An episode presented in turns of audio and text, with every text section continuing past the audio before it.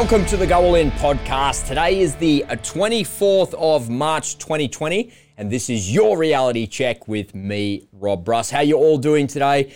Things are really accelerating here in Australia with the shutdown of so many businesses and what feels like the associated collapse of all of those affected industries.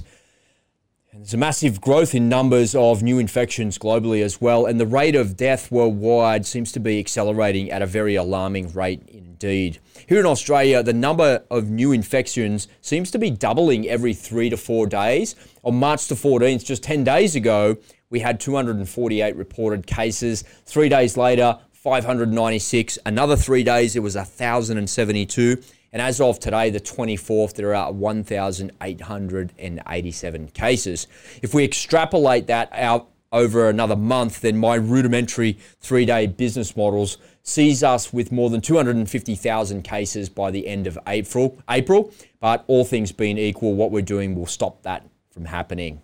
Like all of you watching and listening, I've been told to either stay at home, been forced to stay at home, or uh, and I've certainly been told to stay away from other people as well. Remember, the government wants us to flatten the curve so we don't overwhelm the hospital system because as soon as that happens, so many other things can go wrong. Remember also that keeping away from everyone else is not just good for flattening the curve and stopping the hospital system collapsing, but it will also reduce the R naught value of this thing.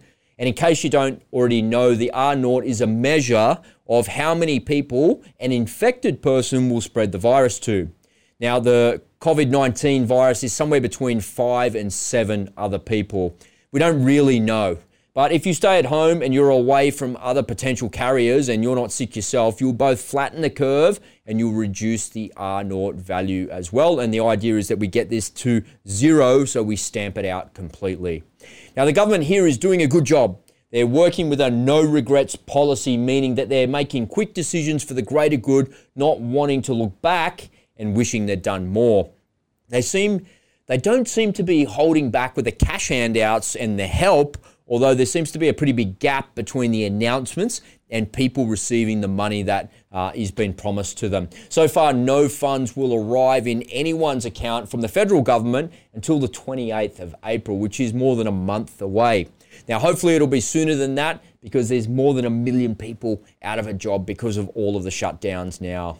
As an ordinary person, I can't say if they're doing a good job or a bad job. I've got nothing to compare it to. And it's easy to sit on the sidelines and nitpick, but the reality is they seem to be doing the best that they can under an unprecedented circumstance.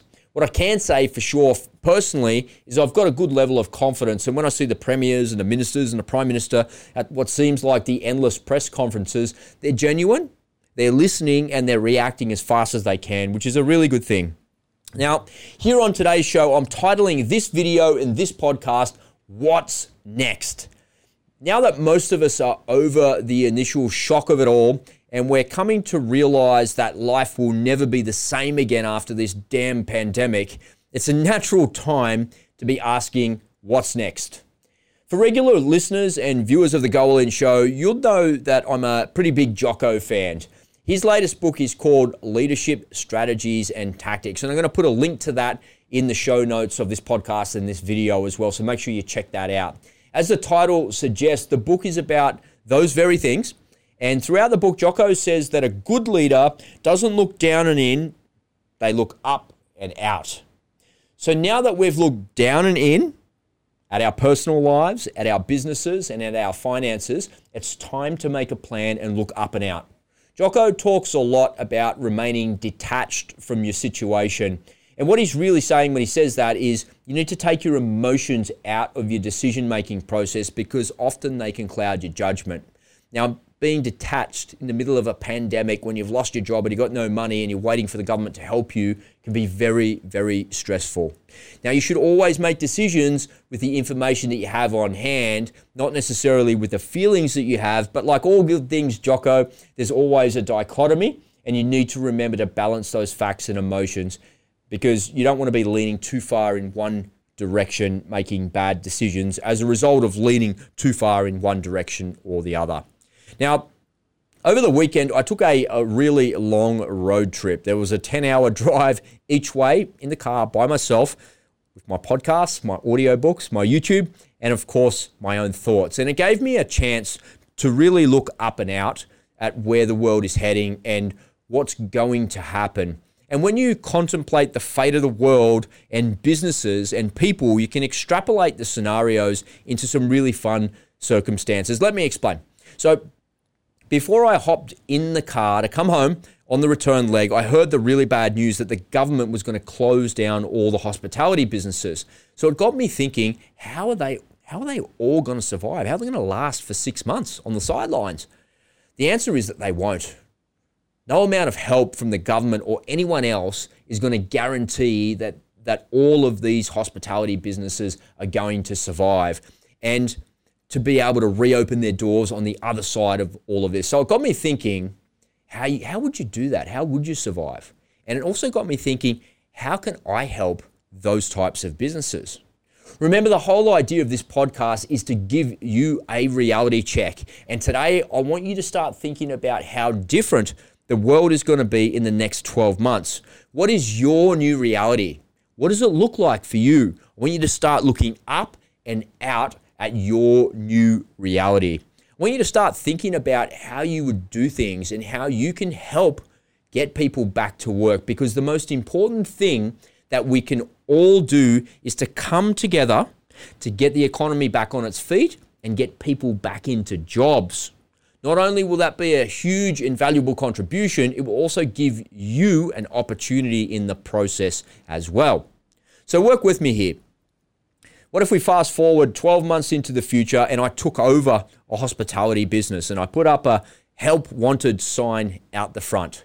Pretty soon I'd have baristas, I'd have chefs, I'd have wait staff, I'd have management, and I reckon I'd have my pick of the very best people all applying for those jobs. But how on earth do I pay for them? how do I? We just opened. There's no customers. The foot traffic is right down things are really bad after this pandemic. How, how, do I how do I get started? How do I do this? Aside from my digital marketing skills and my ability to drive foot traffic into a physical store based on my experience, it would definitely be an uphill battle for a business owner. So what is it that you could do differently that would help the businesses or a business like this get going quickly? That's what I want you to start thinking about. I want you to start looking out, looking up and out at the opportunities in your industries what is it that is lying ahead? What opportunities are there? Wargame those scenarios in your mind and ask yourself how you can help and what it is that you can do and what would you do? What would you need? What skills, what people, what stock? How much cash would you need to have on hand? For me personally, I've worked a lot with hospitality businesses and in small businesses like cafes and restaurant, wages are always an issue because they're directly tied to the foot traffic, the bookings and the amount of people in a given location. There'd need to be capital investment into stock because you've got no food, you've got to buy it all. And there's just no avoiding some of the things that you've got to do, but you can solve a lot of these things. You just got to be creative in your thinking. What if instead of employing people, you could get the applicants to have some skin in the game? Instead of employing them, they get a share of the business and they're directly responsible for the growth of the business and the brand. The paycheck is directly related to the takings, it already is anyway, but as the profits grow and the business comes back to life, they also have a little slice of it. And they could either sell it, pass it on, or hold on to it. It would give you the time that you need to build the business to get the regulars back in and enough time for the online advertising and marketing that you're doing to take effect. Collaboration coupled with a bit of give and take is now the new normal.